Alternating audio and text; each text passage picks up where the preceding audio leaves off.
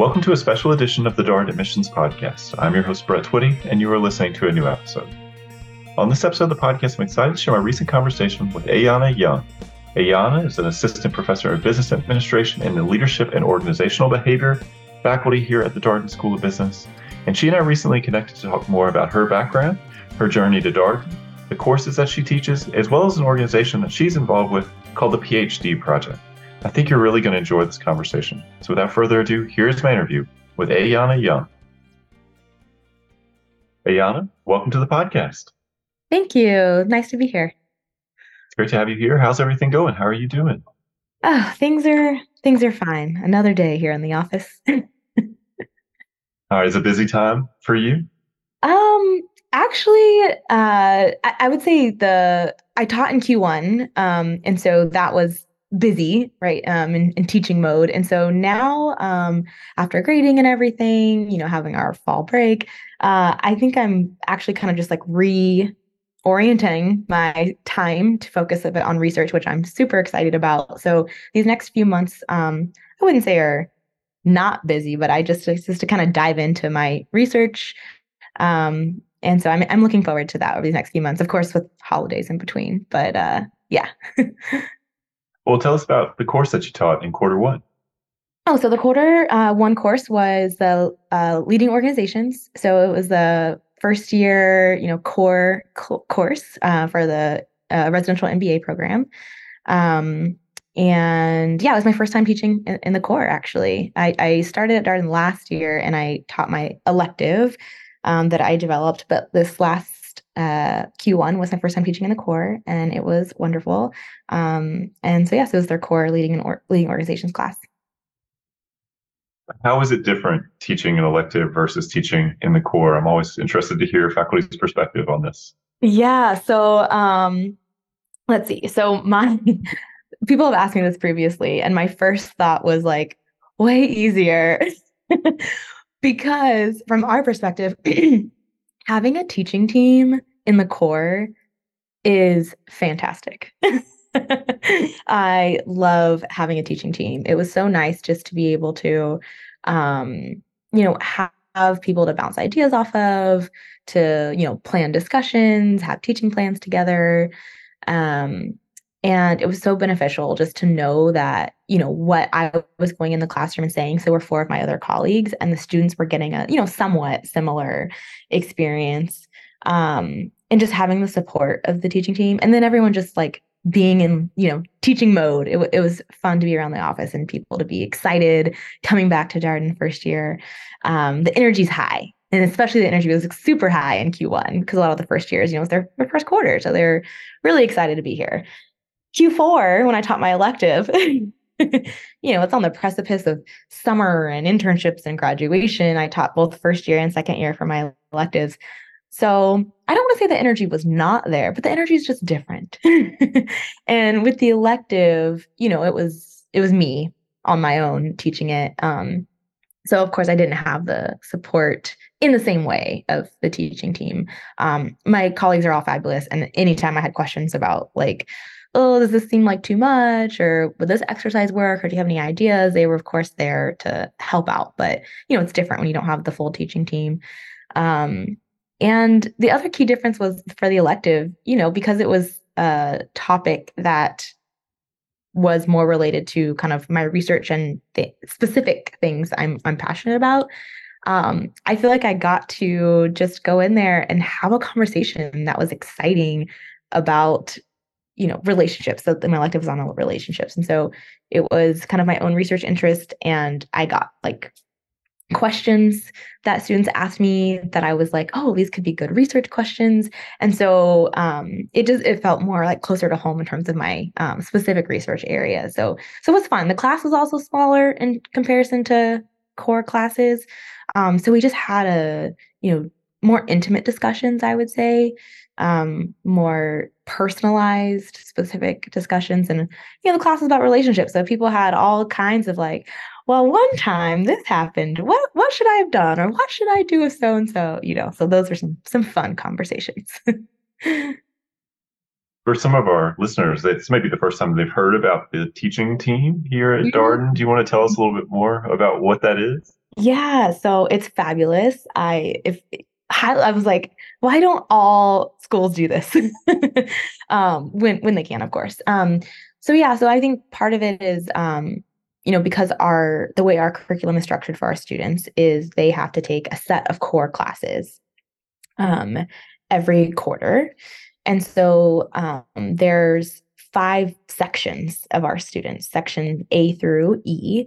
And so uh, for the teaching team, that essentially there's five faculty that will each take a section. And so they're teaching those core classes that are required of the MBAs um, every quarter. And so the teaching team, those five faculty who are assigned to the five different sections or classes, um, they get together every week and you know they they have their assigned topic. Of course, the syllabus is already laid out, so then you're like, okay, wait, what are we teaching this week?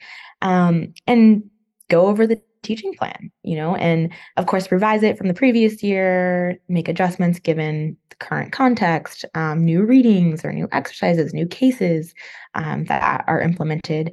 Um, and they can, I would say, really kind of hash out um, you know ways to increase the discussions way to make it more student centered um, and it's nice especially for myself being you know new um, to core it's really nice on teaching teams when you have people who have been teaching this class for years and years because they can anticipate some of the things that might come up for students or some of the questions they might have um, and just hearing how other faculty members who are more seasoned, who have been here for a while, have handled questions or have posed questions a certain way, just having that conversation is really useful for a new faculty member because I'm like learning on the spot, but I'm also learning outside of the classroom on like how my, you know, um, experienced colleagues have handled this before. And so it's really nice to go in with some confidence, being like, okay, I, I can anticipate these questions. I have some answers um, I'm also really curious to hear what they have to say. And so I can take things back to my teaching team. So it's a really great supportive um, environment, I would say, to teach that the core, any class really in a teaching team. it's interesting. It's kind of a parallel, I think, to maybe the learning team experience that our, our students have, where they're getting together with, you know, five or six of their classmates and talking about well, what, what happened in your class? Oh, it's so interesting. This is what we talked about. Um, it's a it's a par- parallel experience. So and um, the teaching team is very much like a learning team too, right? We're we're learning every week as well. that's awesome. Well, tell us a little bit more about you and, and your background. what about me? Therapy session. I'm just kidding. um, well, uh, I guess we can start with where I'm from. Um, I'm from California uh, grew up there, Northern California, but then I also lived in Southern California for a while, um, in LA area, and that I, that was top of mind because I was looking outside and the weather. So I moved to the East Coast when I started grad school in 2015, and like the weather was a huge shock for me coming from California. and apparently it still is. You know, I've been on the East Coast now since 2015 and I'm still like, what? It's 60 degrees. It's so cold. um, but yeah, I was I grew up there um, and decided to get my PhD um, at UNC Chapel Hill. So I moved there in 2015.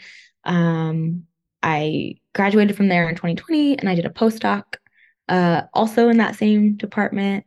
I was very lucky to be able to stay um, stay there for a couple years. Um, and then after my postdoc, I came here to Darden.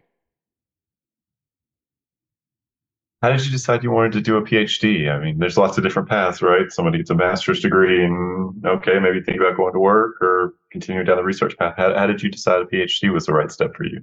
Yes. So, okay, hopefully this answer won't be super, super long.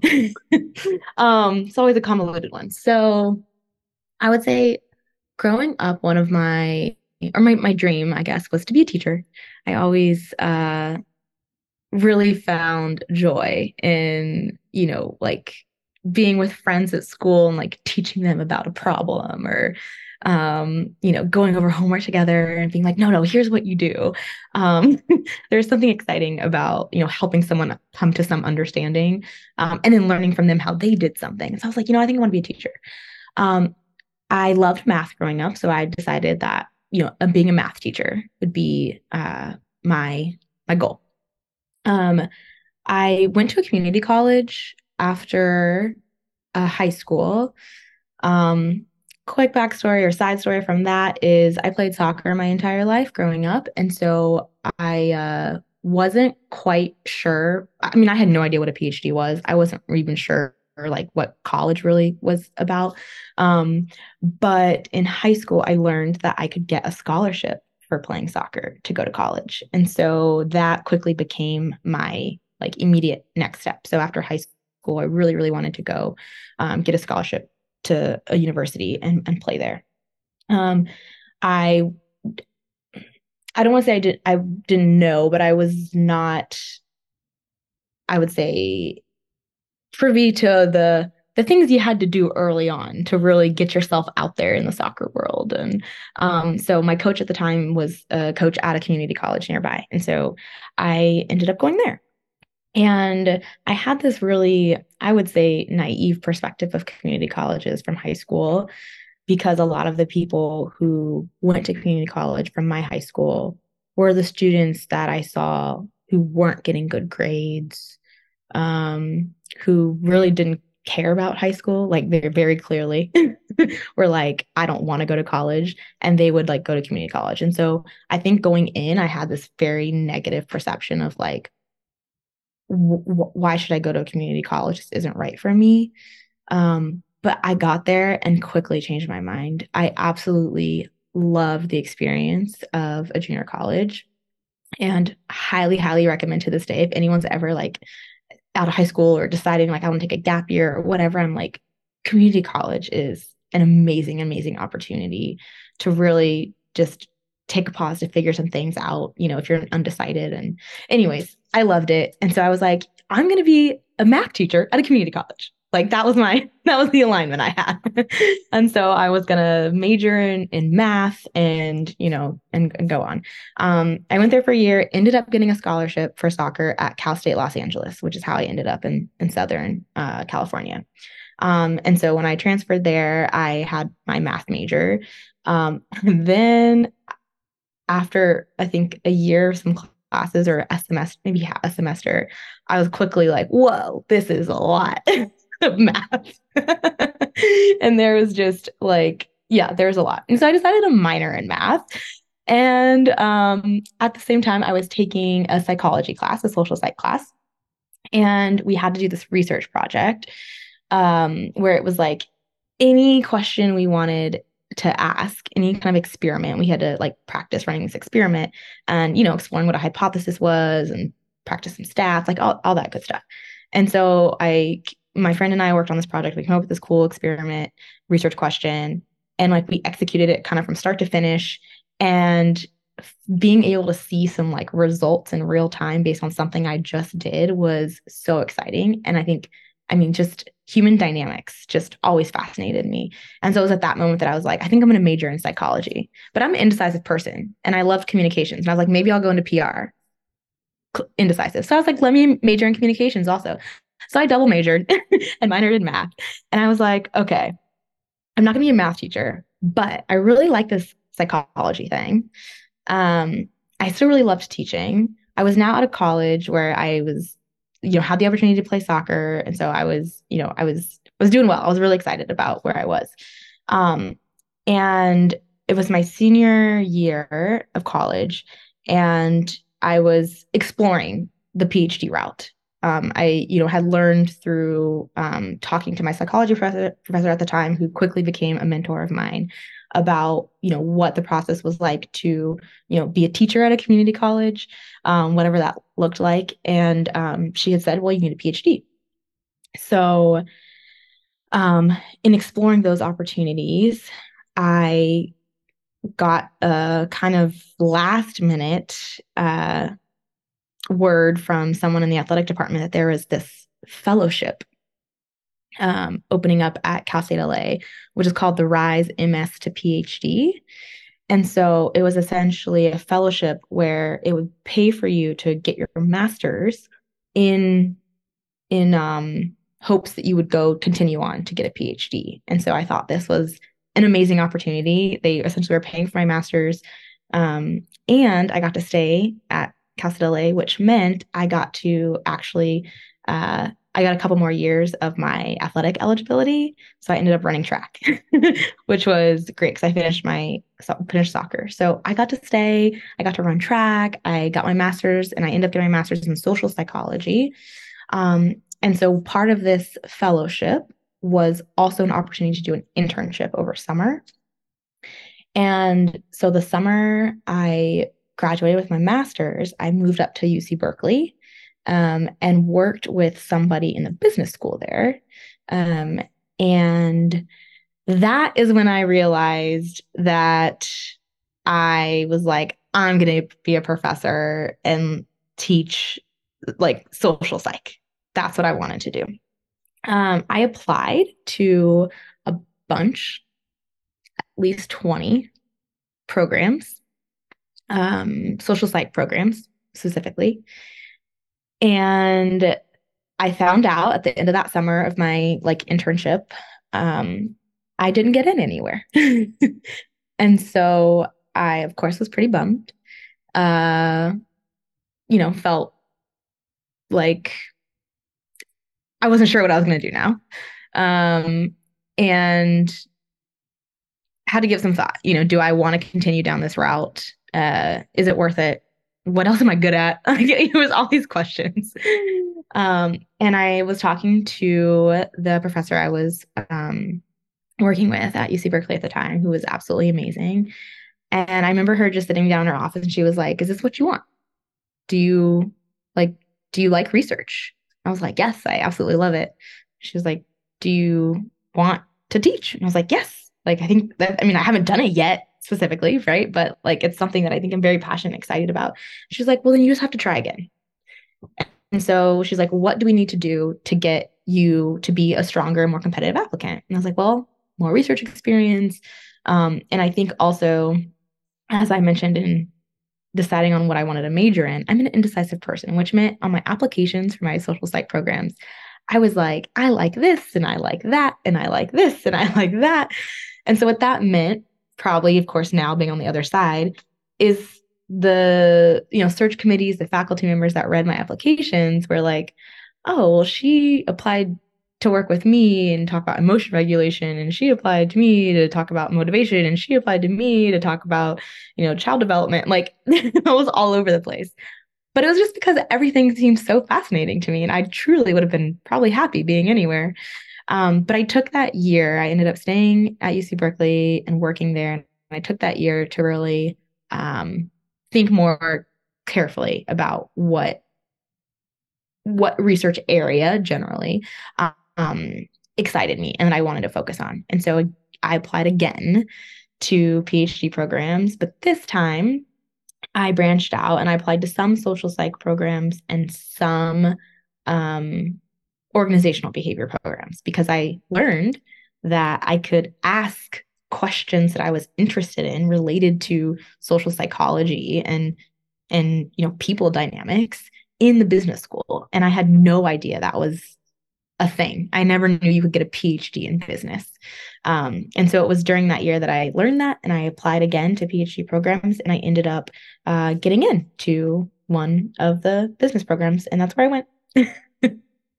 that was a long a story, story, but no, it's a good story. There's a lot of pathways there. well, I like. I mean, I think it's important for people to hear. You know, there's not not everything's linear, right? You don't not always immediately get what you wanted to do. It's not always going to work out the first time, and I think it's good good for people to hear that here here on the podcast. So, um, you end up in a PhD program. How do you figure out what you want to research and write about? Your dissertation topic. Yeah. So, um, I uh I was I was just thinking about my response to to applicants that has been um consistent lately. I was I helped uh for a few years um you know with the like search committee as a PhD student and I can recall the students who had gotten accepted you know, feeling like, oh, I said this on my application, but I don't know if this is really what I really want to do. And I was like, look, you have to say something on an application, right? Like you have to show that you're curious about research, that you have some broad understanding understanding of it and you have something you're excited about and something you're passionate about. But the truth is, we don't hold you to that once you get into a PhD program. And we also know those things change based on your interactions with different faculty members, your classes, you know, what you learn. And so I would say that that happened for me. Um, I I think my early interest really uh, were shaped by working with my mentor at UC Berkeley. Um, and that, broadly speaking, was on power and status. So, relational dynamics, but relating to power and status. And as I dove into that literature early on, um, I think I just became fascinated by the things people will do when they're in power or how much um, our our our kind of our fundamental right motivation to gain status and power really shapes a lot of our decisions our interactions. Um, and i think that was something that i was very just curious right to learn more about. And that is an, area that has stuck with me.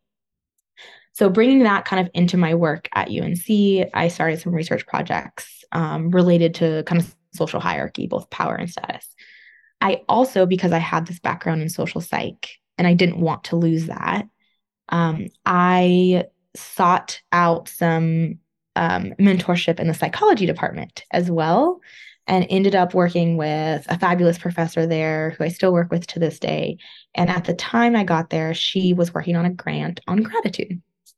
And um, um, I kind of got on the project. And so that was, you know, a kind of a shoe in, right? Like I'm like, okay, I'm I'm here on this project. And so I really started um, thinking very deeply about the theories and about experimental methods and how we manipulate expressions of gratitude and what that might mean and how we do that. Um, and so I learned a lot from that experience. And I think that that really uh, kind of made me fall in love with this emotion of gratitude, if you will. And so my dissertation topic was really the marriage of these two things.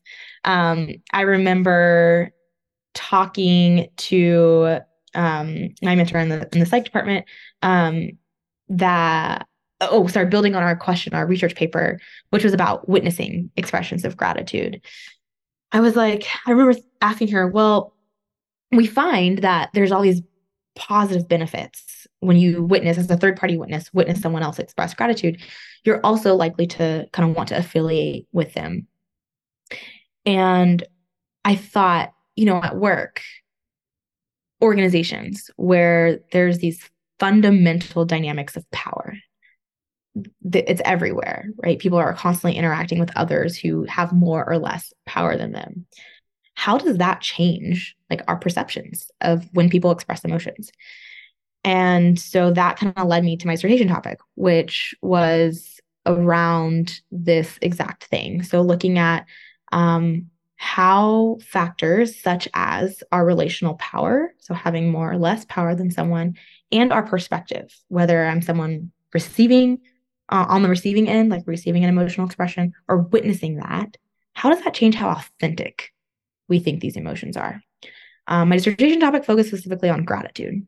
So, how does power and perspective influence our authentic perceptions? Um, and so that was my dissertation topic. And that opened up so many other questions that I've got from different talks I've given um, in, you know, thinking on how to hone, hone hone in some of those specific methods that led me to other questions. And so now one big project I'm like I've been thinking about for a while. I am excited about it and hoping to devote some more focused time to it this year actually is kind of building this bigger theory of perceptions of authentic emotions right we know a bit from the research on um, authenticity of, of self like what it means to feel authentic or to experience authenticity but from the perceiver side so this perception of authenticity what factors in the environment around us shape when and how and why we think people are emotionally expressing authentic behaviors. So that was kind of two dissertation slash leading me into something I'm really excited about exploring exploring more and I'm working on. Yeah, I'm so interested. Uh, obviously, there's been a lot in the news about uh, relational power and you know th- those kinds of dynamics. Gratitude is also something really interesting to think about um, within organizations, supervisor to employee. Um, why do you think these topics are really important for business school students to be thinking about? Both hi- both social hierarchy and gratitude. Yeah, I think um, social hierarchy and emotions, um, these two kind of big buckets, if you will, are fundamental uh, components, fundamental dimensions of our existence, right? We, we live in a hierarchical world. Um, power is not just simply positional power, right? You can have relational power, social power, influence over others in any type of situation and relationship. And I, you know, I believe it exists all the time, you know, and so it's just something that we can never shy away from. So it's always something that whether we want to admit it or not, I think is a, a fundamental motive in our mind. Um, and we do know this from research that like the status, a fundamental motive to seek status is, is, is there. Um, so I think that's something that's just, it exists. Um, and then our emotions. I mean, it's part of our human nature, right? To express emotions, to be emotional. Um, and I think that's a good thing. And I think that because those things exist all around us, we must figure out how to effectively deal with them.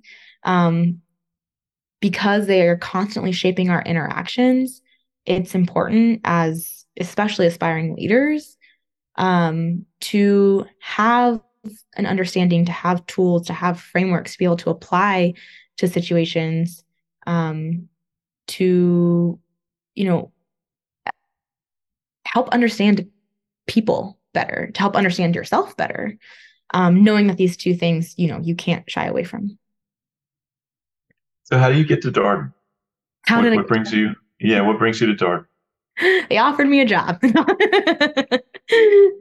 um, so yeah, it's funny because when you're in the PhD program and you're going on the market, you just you have no idea where you're gonna end up.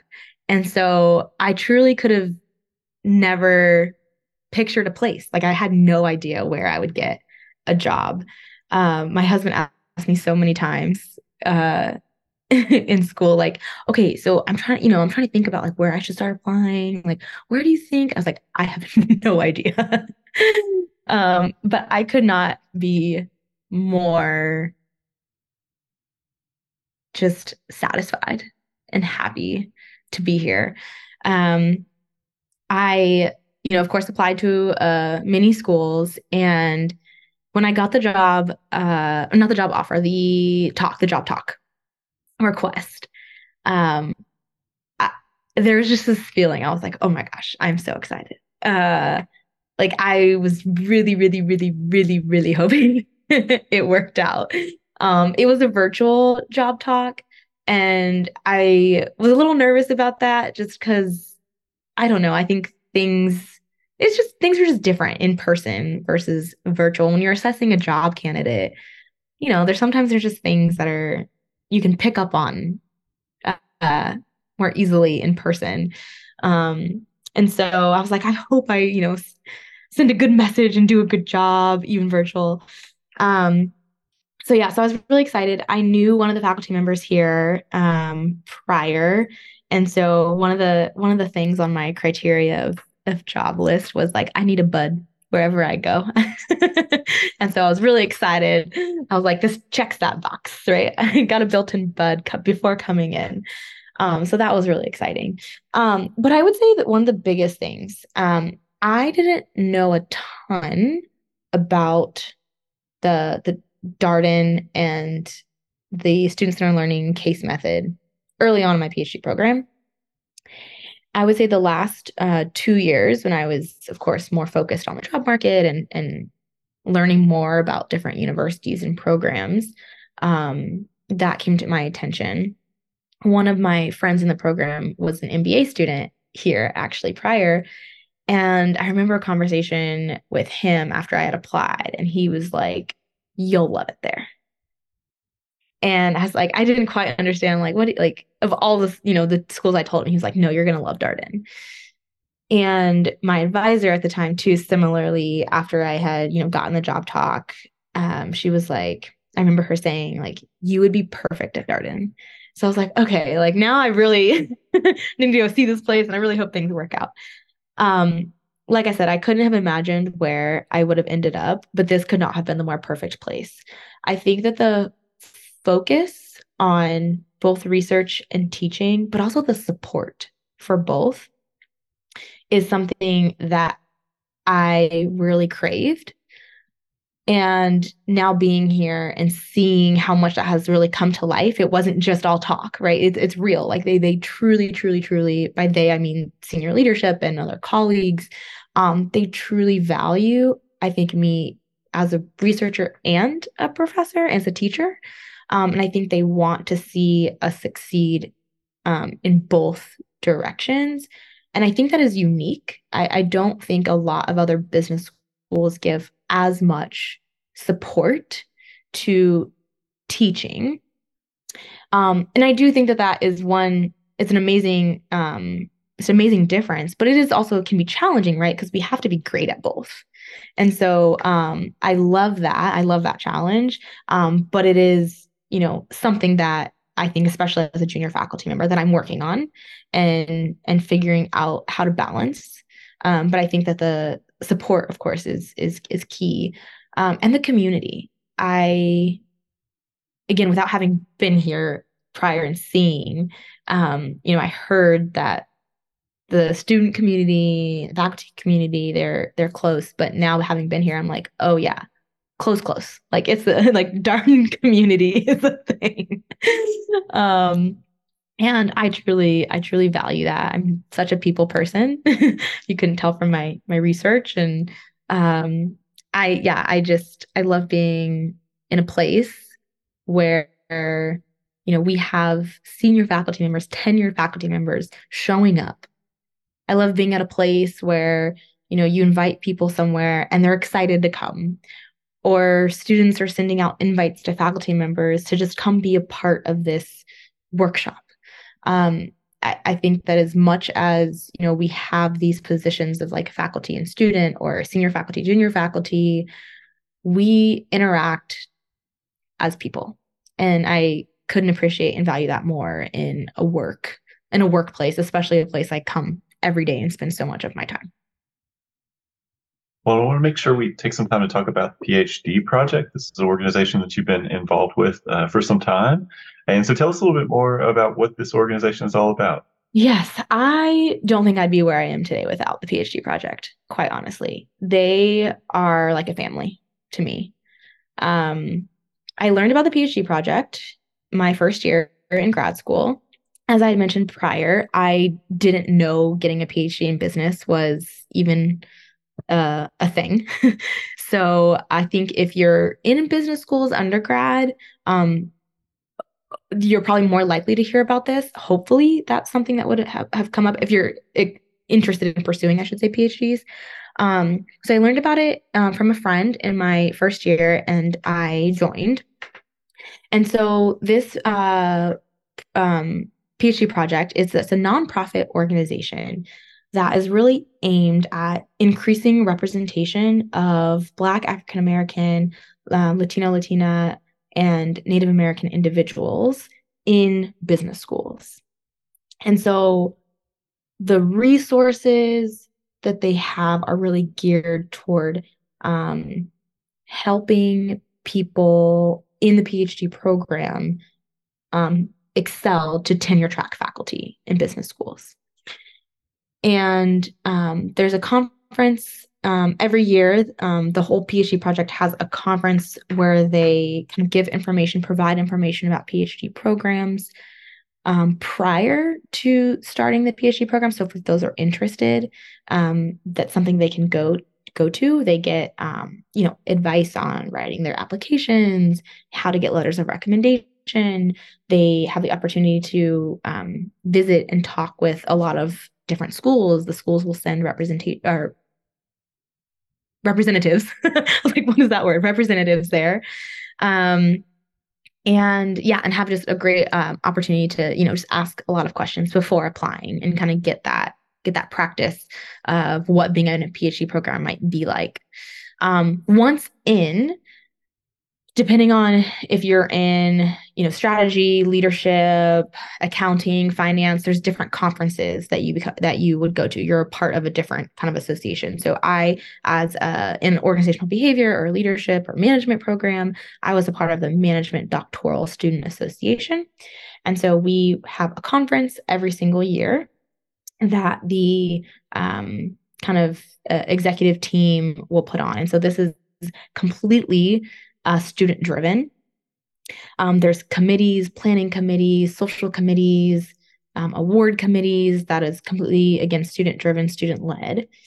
And the purpose of these conferences is to kind of meet the students, I'd say, where they're at. And so there's sessions that are uh, targeted towards each year in the program. So when you come in, you come in with a cohort. And so it's almost like instead of entering your you know university with a cohort in your program all of these other individuals who also started their phd program at these other you know 15 univer- schools are entering into your cohort in the phd project or in mdsa management doctoral student association. And so it's really cool because you get to hear other people's experiences and perspectives um, outside of your institution, but at the same level as you, right? So you're all going through classes, core classes, if you will, together. You're about to, to take comps at the same time. You're figuring out your dissertation topic. You're going through your dissertation proposal. Um, and so you have another layer, right? Another support system. Um, you know, people in your village that are there to help and support you outside of your institution. And so that creates a lot of opportunities for connecting um, both across institutions, across uh, levels of um, years, even. So, like, you, uh, you know, someone in their second year can talk to someone who's in their fourth year who's past comps and get advice from them. Um, so yeah, so every year at this conference we put on um, sessions geared toward each year, um, and then there's the PhD project. Like I said, is is a family, and so one of my favorite things about that um, about the PhD project conference specifically for MDSA is on Friday night we have something called a family reunion, and it's literally called the family reunion.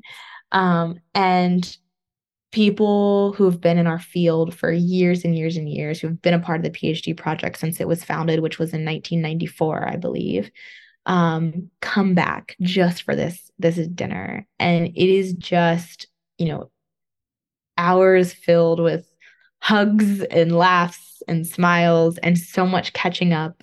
Um, you know, we have this similar experience of not only going through a PhD program, but going through a PhD program as an individual where we don't always see others look like us.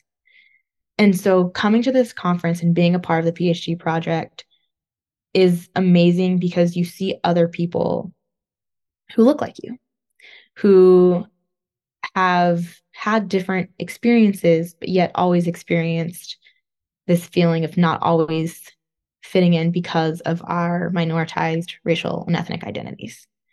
And so it's a beautiful space to come together, to learn from each other, um, and to be a part of a community that really, really is there to lift each other up through the PhD program, but beyond, you know, even becoming a faculty member at tenure track, um, or sorry, a tenure track faculty member at different institutions. And there's um, so so much support that for that. And it's clear this is something that's been really meaningful to you, and it's obviously something that you're still very much engaged with. Yes. All right. Well, uh, what are you looking forward to in the in the coming months? You mentioned you're working on some research now, and probably have an elective that you'll be teaching in the future. Tell us a little bit more about what you're looking forward to. Yeah. So definitely, um, yeah, uh, diving into some research, um, as I mentioned in the beginning, um, and the yeah, and and my elective. I'm teaching my elective in Q4, so that's not till March. So I have what's that? November, December, January, February. So a few months um, to to knock some papers out, um, and then um, and then my elective. And I'm excited to kind of revamp some things for that as well. Um, you know, having learned last year, some things that worked, didn't work. Um, excited to hopefully make this an even more fulfilling and exhilarating experience for the students. Um, and it would feel even more amazing if I get some papers submitted. yeah, tell us just a little bit more about the elective. What's the name of the course, and oh, yeah. um, yeah. what, what do you what do you explore? Yeah, so the elective is titled "People, Purpose, and the Power of Relationships." Um, I developed this elective last year, and it has also been a, somewhat of a dream course. Um, it's still not completely I would say like solidified yet. Like I think there's still a lot of room for improvement, which I'm excited to embark on over the next, you know, couple iterations of this. But um I remember in so when I taught at UNC, um, I through a few other kind of situations that came up, I had I had this idea to to create this elective for undergrads there. And I was like, we need to teach a class on relationships. It's so important. Um, and you know, my my faculty members there at the time were like, "Yes, yes, we agree, but you need to get a job and finish your dissertation." so, so maybe focus on that. And I was like, "Okay, okay, touche, touche." So, um, I got here, and lo and behold, part of our first year, we had to develop this elective. And so I was like, score, I get to finally teach this class on relationships. I was a bit nervous to even propose this class because I don't know. I mean, you think of business, like relationships isn't the first thing that comes to mind, right? Like, I think so many people are like, you're teaching relationships in a business school. Um, and and people, my students even ask me this, like, what made you, you know, like want to teach this class? Um, and I think my answer is weaved into kind of the the goals and the purpose of the whole course, which is that relationships are extremely valuable and important to our success, personally and professionally. And while it seems so simple, I think people tend to underestimate just how much we need each other. And through this course, my hope is that students will realize that they can be purposeful in their interactions, that their interactions have consequences, that there are things that we can do to build exceptional relationships. I talk about these different components. And that, you know, part of building these amazing relationships is reflecting on your yourself. There's the relationship you have with yourself first. And if you want to go be an amazing leader, right, you have to have followers. And so if you don't know how to navigate relationships, like who are you inspiring? Who's following you? Right? If you want to, you know, make your business a bunch of money, like you need other people to help you do that. And so if you don't know how to again navigate these relationships, then who who's who are you bringing along? Who's going to be a part of your team? And so regardless of whatever business or um, or, or organization, company, um, field they're going into, that's the one I think amazing thing, both about this leadership, the core leadership class I teach, but also this elective, is that this isn't a vertical dimension, right? I'm not teaching you about one specific uh, area.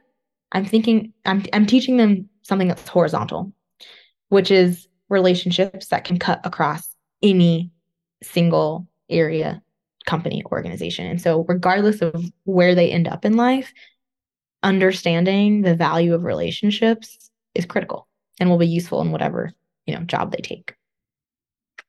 That I mean, sounds super interesting. Um, is there a case that you read in this course that you would want to mention here, or that jumps out to you as being really interesting, or just an article or, or something that you found that is really thought provoking for the students? I teach a few cases, but a lot of it is experiential. We do a lot of exercises in the class. Um, that was my my intent. Um, love the case method, love love love teaching cases, love the discussions. But with relationships particularly, I I think that you learn by doing a lot of times. And so one of the things that so I'll mention two quick things, which is I don't know if people this is for people to go do because you can't be part of the course, but um, one of the things I have them do, uh, think about in the beginning of the course, is um, a few key relationships. Four to be exact, two that they would consider to be strong relationships, two they'd be considered to be weak relationships, two professional, two personal. So lovely two by two there. And throughout the quarter, I encourage them to connect with those individuals. Um, I give them different prompts each week, depending on what we're talking about. It's geared toward toward toward that. And one of my favorite things last quarter was hearing um, just examples from for some of a few students, right? So who knows if this was effective for all you know 100 students, but there was a few that came up to me afterwards that had said they hadn't talked to this person in over 10 years and when they were encouraged to do this one this one prompt and reach out to their weak relationship they had a 5 hour long conversation that ended in tears because they were so happy to finally connect with one another and they were like thank you so much for making me do this i had another individual say that they ended up actually getting out of a relationship because they had no idea how much it was actually hurting them. And but they felt so relieved and so happy.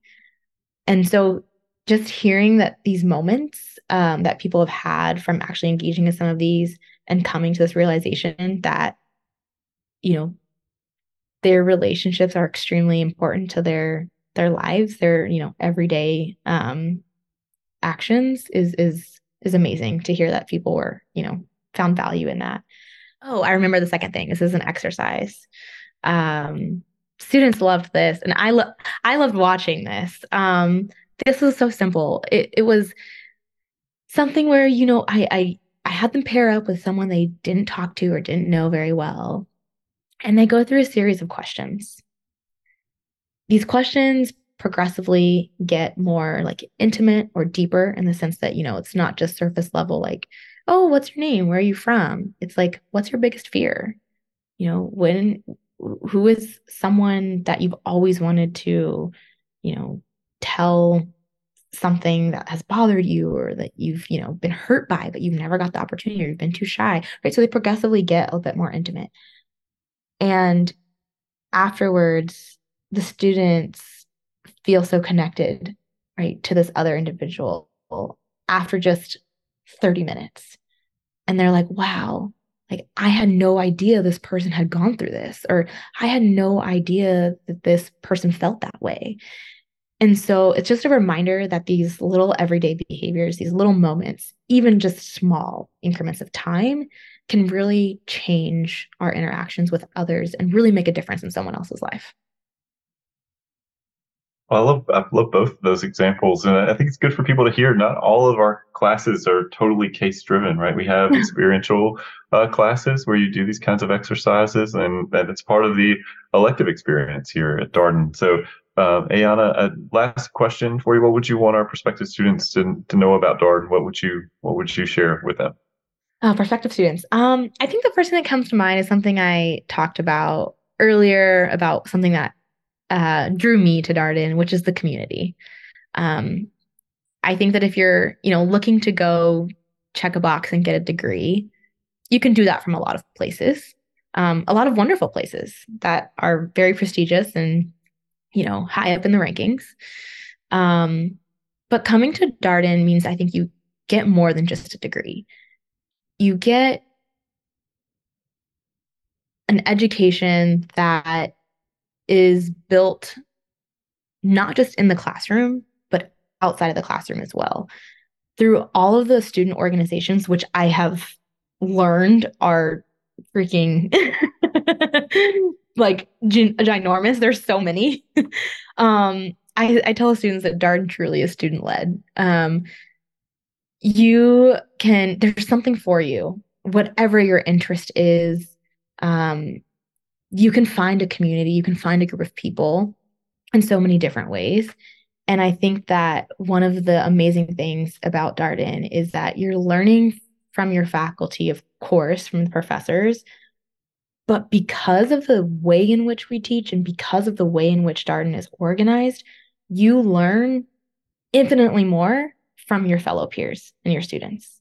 And that I think is an amazing and amazing opportunity as a student I wish I had. Right? You have people coming with I mean from such a diverse array of backgrounds. Like when are you ever going to get a chance to be in a room and learn from so many different people, but yet you have the same goal, which is to become like better leaders and better peers and, and better people. Um, and so I think that is just something that a, an opportunity, a chance you you don't really get often in life. Well, Ayana, thank you so much for coming on the podcast to talk with us about you know how you got to Darden, your journey uh, to this point, the classes that you've been teaching, but also the PhD project. It was great to learn about that organization. It was not one that I knew about before this uh, conversation, but obviously an important one for folks to learn about, particularly if they're considering uh, that path. So, um, thank you so much, and uh, have a great rest of the day. Thank you, Brett. It was a joy to be here. Thanks for having me.